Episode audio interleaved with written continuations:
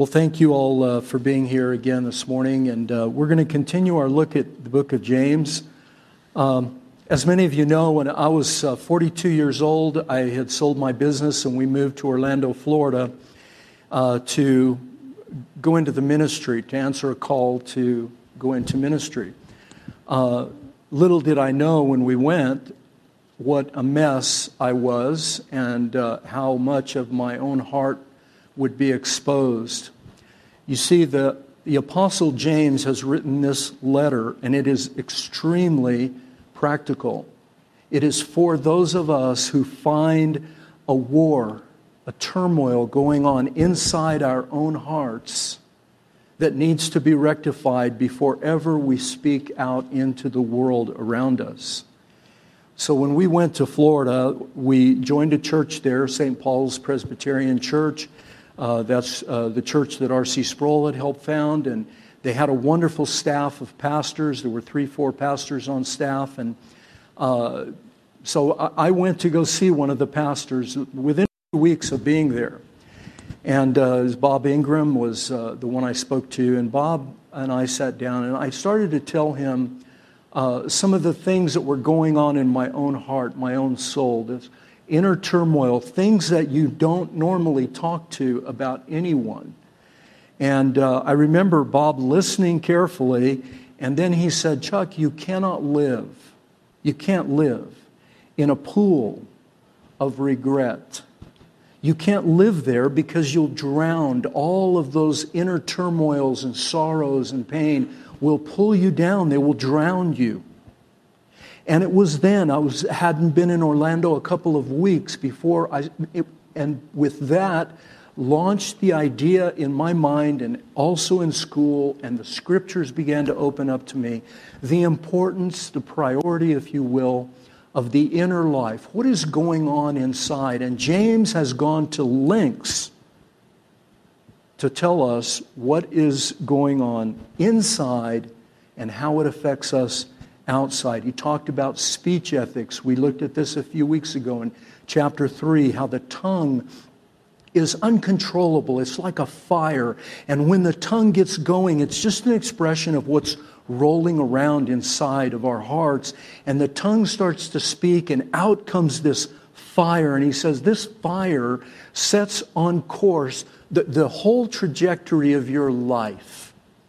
That's how powerful it is whether it's words that you speak out loud or words that you are allowing to roll around inside. And of course, Jesus said, after a while, out of the abundance of your heart, uh, your mouth would speak. And then, right after this, in the balance of chapter 3, James starts talking about the two kinds of wisdom. In other words, how are you going to control your tongue? You're going to need wisdom.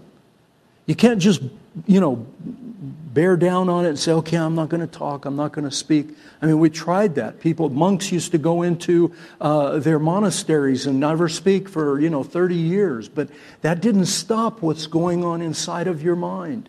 Doesn't stop the turmoil that is raging inside of our hearts. And James is a good pastor. He wants us to see what is going on. So he tells us you're going to need wisdom from above, not this wisdom from beneath. This earthly wisdom is going to be unspiritual and demonic. In fact, he said it's going to lead to disorder and every vile practice. In other words, your, your heart, if you listen to the wisdom out there in the world, they're going to tell you, uh, you know, fame and fortune and beauty and power and money and politics and you name it it's going to lay out a string of things that, that are going to be dangled, if you will, before each one of us and held out to us like a carrot. And it just keeps your mind in a turmoil of this rage of passions, which we're going to look at in a moment. And in order to do that, I'm going to need a Bible. Christopher, grab my Bible. this is what happens when you get old like this. Okay, just don't get too close. All right. God bless you, my friend. Christopher just graduated from high school.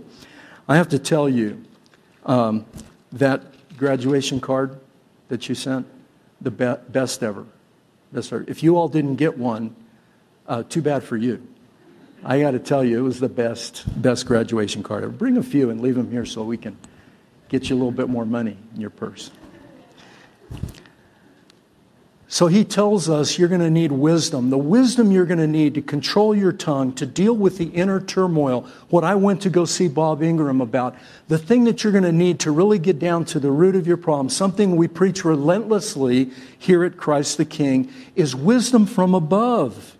It's the wisdom, and James describes it this way in 3, 12, uh, 13 through 18. He describes it like this He says, This wisdom is pure, it's peaceable it's gentle, it's open to reason. In other words, it's open to being taught or, or contradicted. God will come in sometimes and He'll contradict us, sometimes He'll affirm us, but it, you're, you're willing to learn.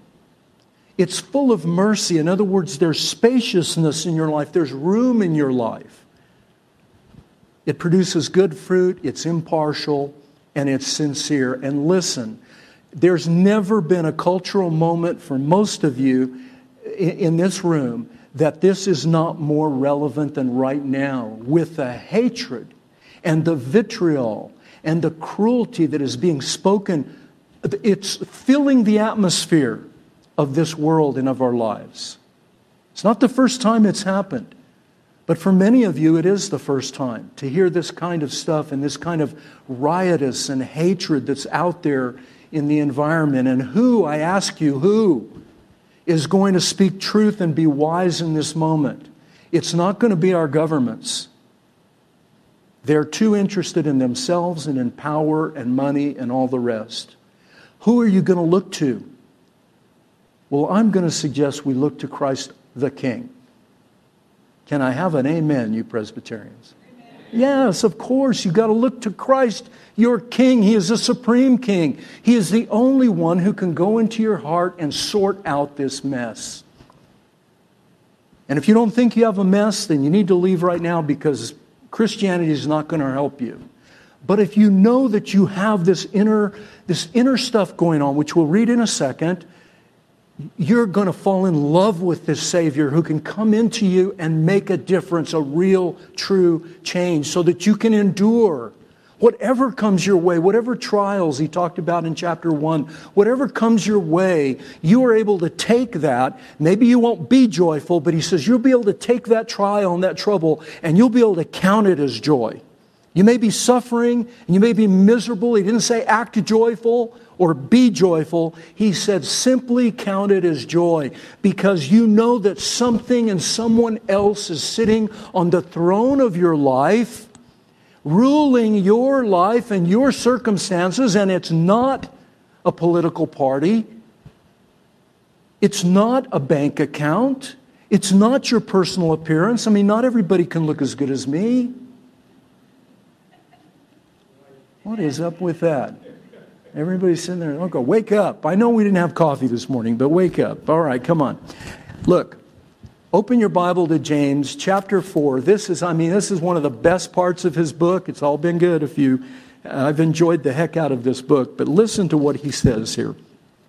If this does not describe our world and our cultural moment and our hearts, then nothing does, folks. But listen, chapter 4 starting in verse 1. Just read the, the first few verses here, uh, 10 verses.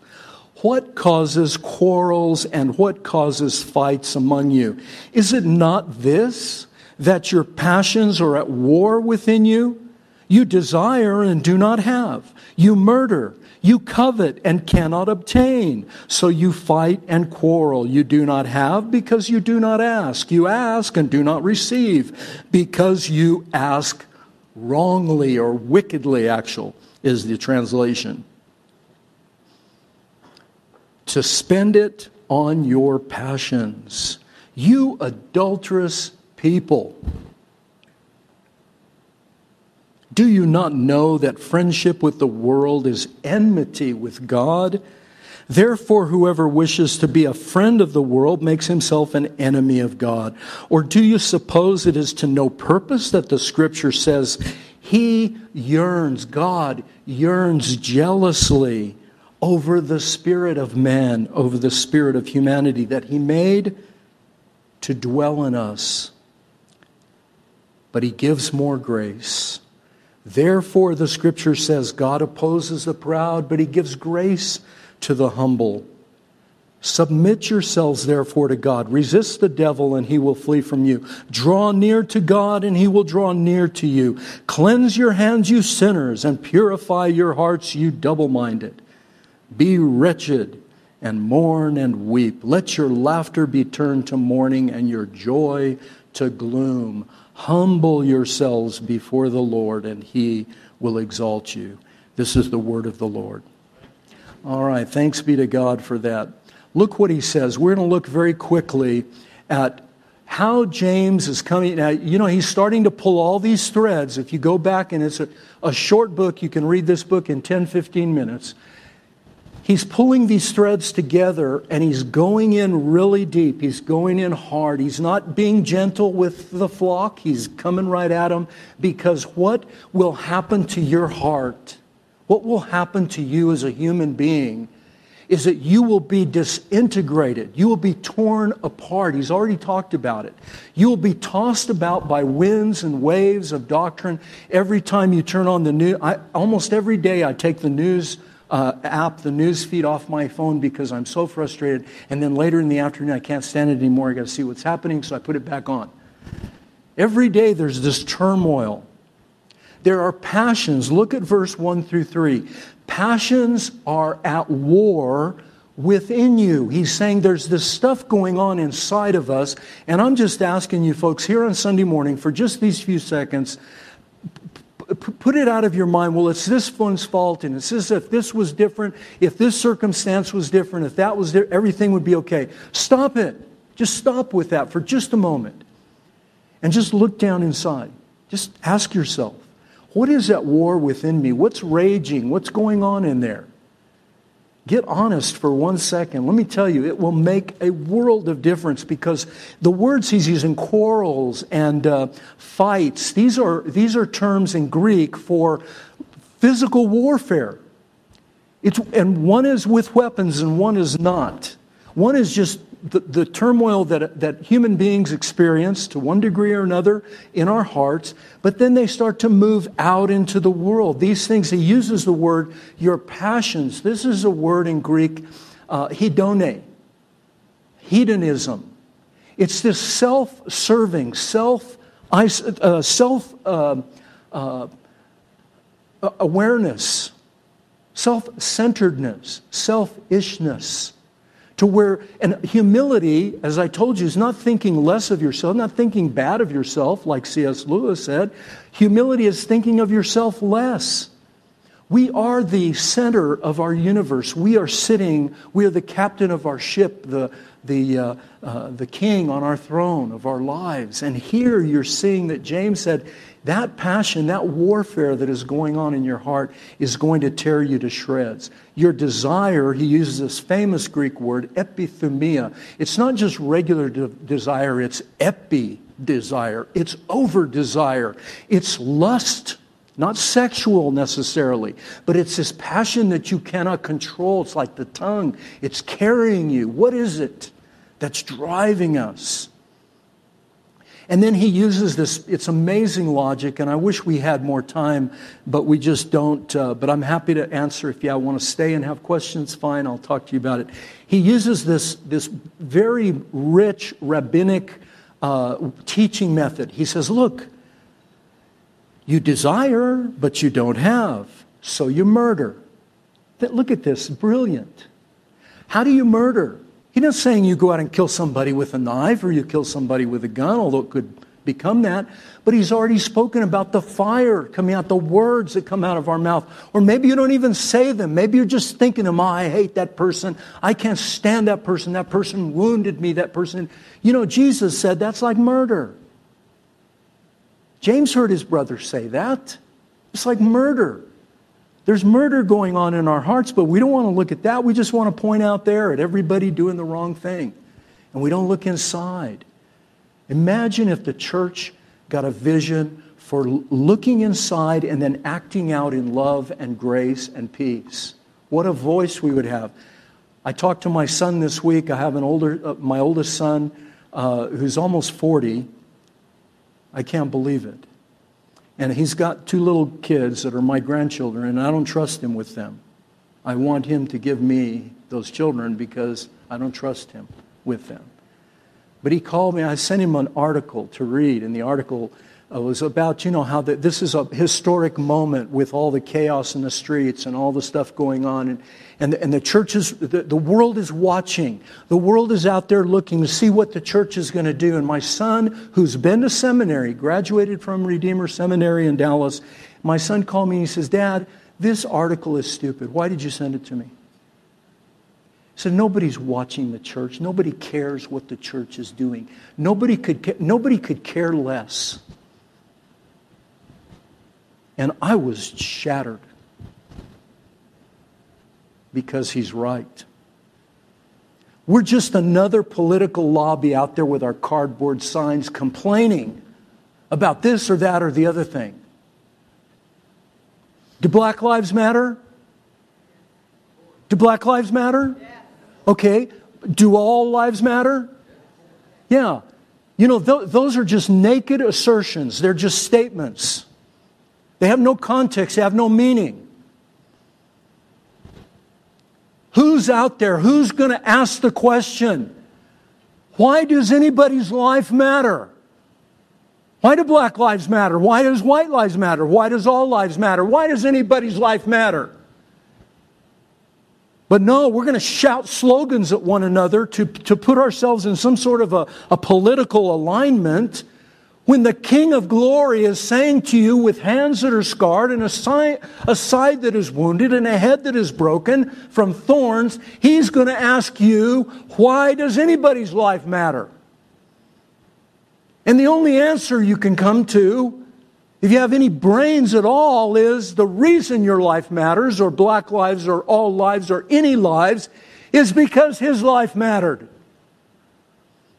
Because God became a man Otherwise, you'd be nothing more than a cockroach on this earth. But if you have been invested with the divine image of God, the Imago Dei, if that is in you, if you are a human being, your life matters and it only matters because Jesus Christ became a man.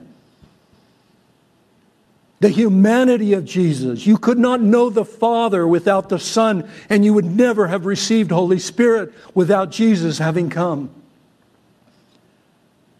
How dare we in the church throw slogans to one another and not ask the question, why does anybody's life matter? Now you're talking.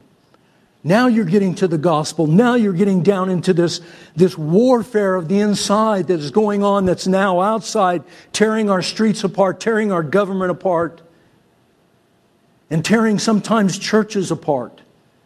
Because churches don't know how to focus on this beautiful, majestic king who came lowly on a donkey, who came saying, Peace, peace, I will bring you peace. We want to bypass him and go to other stuff, and that's what James is talking about. Look at verse 4, the result. It is a compromised relationship with God. In other words, it is adultery.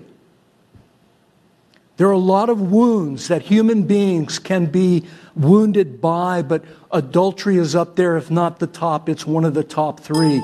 If you have been betrayed or you have betrayed someone that you loved and thought you loved, you betrayed them or they've been betrayed and they thought you loved them, whatever it is, you know what that is. You know the pain, you know how deep and how devastating it can be.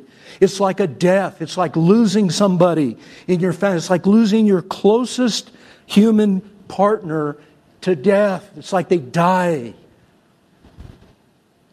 And he likens idolatry and adultery throughout the Bible. This is the problem that is everything from chapter 3 to the end, to the book of Revelation. Everything in your Bible is written because of one thing idolatry, the divided heart the compromised relationship that began in the garden and has carried on until the New Jerusalem comes. In Revelation 21 and 22, that's what your Bible's about compromised relationships. You adulterous people, he said, don't you see it? He's talking to the church, folks. He's not talking to them. There's no us and them. When you hear the newscasters say us and them, turn them off. That's no place for that in Christianity. There is no us and them in Christianity. There's only us. Amen. I mean, yeah, take a breath, Chuck. My heart is beating. There's no us and them. Are you out of your minds? There is out there. Republicans are saying them, Democrats are saying them, everybody's us and them. But in the church, there's no us and them, there's only us. Us. Miserable, sinners, wretched, poor, downcast. We have nothing. Do you believe that, people of Christ the King? Yeah, oh, well, yeah. I mean, Christianity's no good without that. It means nothing. Just another religion. What is an idol? I have told you now for, I don't know, 16 years or more, or 17. I don't know how many years. It's been too long. An idol. What is idolatry? An idol is anything that occupies the place that God should occupy alone. In other words, there's no room in His uh, Holy of Holies, in His tabernacle, there's no room for anything else but Him. You can't be syncretistic. You can't go out there and grab all this stuff and, and drag it into there and say, okay, I'm a Christian as long as I can have all of this. You, that's antithetical to Christianity. No, He says, you, you come naked, you come poor, you come with nothing in your hand, you come and you bow down, you humble yourself before me, and I will exalt you. Are you going to trust me? Anything that occupies, think of it. Think of the thing. I mentioned one last week. I said gun control. Because most people in Presbyterian churches are all into gun rights and gun control. I'm not talking about the liberal left, they have their own idols. I'm talking to our tribe, our people, who say we have rights. Look, I, am your pastor. I'm telling you with all the love I can muster up in my heart. Jesus Christ says, You come to me and you have no rights. Do you understand that? I can't say it any more blatantly than that. Some of you may get mad. You may not want to come back. You may think I'm a lefty. And I'm not, I'm actually a righty. But let me tell you, folks, when you come to Jesus, you're all in. He, he puts it this way You want to come to me? You got to die. Now, what do you take with you when you die? Nothing. No guns. No Democrat, no Republican, no this, no that, no slave, no Gentile, no free, no male, no female. Everybody's in Him. He's the King of glory. And we're selling our soul for a paltry nothing, folks. The church, no, no. At least Christ the King, no. Otherwise, let's take the, the name down off our, our, our, out, our name out. Take it down and put something else up there. The mushy ones. I like that. The mushy ones sounds good to me. Our Steve Brown, one of my professors, he, he said, don't shilly shally. I think that would be a great name for a Scottish Presbyterian church. The shilly shalliers. Come join us. We shilly shally. We don't stand for anything. Nobody cares if we live or die. In fact, if the church goes away tomorrow, nobody would notice. When are they going to notice us? I'll tell you when. When we're exalting Jesus, when He is shining so bright that His refulgent glory is blinding every eye. Are you ready to do that? Are you ready to go all the way? This is what James is pushing us toward. You adulterous people, he says, cut it out. Give up, rip those idols out of your heart. And look at the basis upon which he says to do. This is, folks, if this doesn't get you, I'm done. There's nothing I can do to help you. Look at what he says you're to do with your heart. Look at verse 5 and 6. He, God, yearns jealously over you. Here is a God that is raging with jealousy, but that jealousy is love. Unpolluted. It is love in action. It is love in a protective mode. It is love that is covering every inch of you with his feathers of his wing. He is gathered. He's around you. He's not going to let anything touch you to his own expense and his own cost. He loves you because he made you in his image, the spirit he made to dwell in us. But he gives us more grace. You're to throw yourself entirely on him not trying to earn your way into his favor. You can't possibly do it. You don't have enough money. You don't have the right money. You don't have enough of it. You couldn't possibly get into his presence. So what he does is he tears his heart open and says, Come in at my expense. I will pay the price. But don't come with stuff in your hand. He opposes the proud, but he gives grace to the humble. Break. Go down on your knees for him. You want my guns? Take my gun. You want my constitutional rights? Take them. You want my family, my mother, my father, my children, my grandchildren? They're yours. How hard is that? But Jesus said, if you love father and mother, what is he talking about? He's saying that you're going to have, there are fires out there, folks, that are devastating. We're comfy here on Wrestler Street. I mean, nothing, nobody's going to bother us. But just get in an airplane and fly across the ocean and land in my home country where my family is from. Go to Syria. And you won't find any more Christians there. They've all been murdered. How long do you think you can hold on to your stuff? How can it take that place in our heart?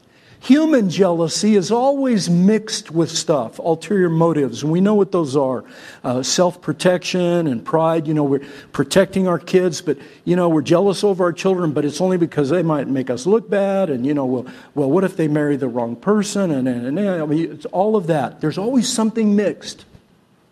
But not with God. His jealousy is absolutely pure. He throws himself around us, surrounds us, and says, I will take the blow. I don't know if you've seen on YouTube, there's this, this video going around it, uh, of a cobra, a big cobra snake, and it's going, it's got this, this chicken and all her chicks trapped. Have any of you seen that?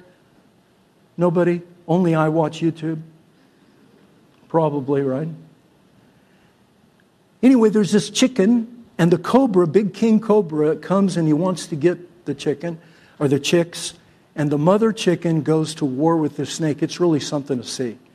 I mean, feathers are flying, and the snake's going this way and that way, and the chick's with one, one wing, she's swooping them out, the, the, out of the way into the corridor so they can get away, and with the other wing, she's shielding them, and the snake is hitting her and hitting her, but she's too fast for it. It's really awesome. I wish I could move like that. Amazing.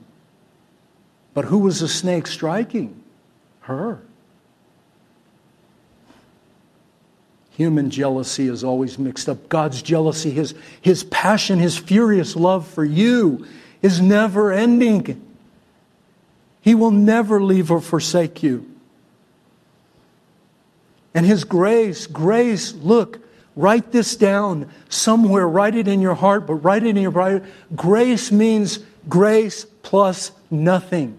Grace will not abide anything else next to it. It's never grace plus, it's never God plus, it's never Jesus plus this.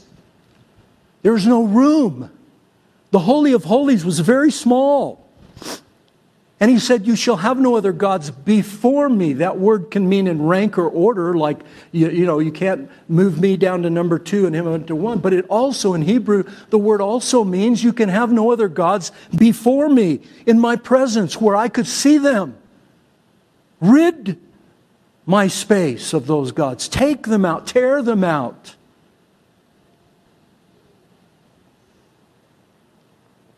Listen to what the Apostle Paul said. We think that Paul and James were, you know, no, they weren't. They were totally on the same page. Don't, this is the Apostle Paul. Don't you see how wonderfully kind and tolerant and patient God is with you? Does this mean nothing to you? Can't you see God's kindness is intended to turn you from your sin? Don't you see that He is reaching out with jealousy and pulling you and drawing you? Don't you see? But because you're stubborn and refuse to turn from your sins, you're storing up terrible punishment. He's saying, Don't do that. You're, storing up, you're storing up punishment for yourself. Turn away from that.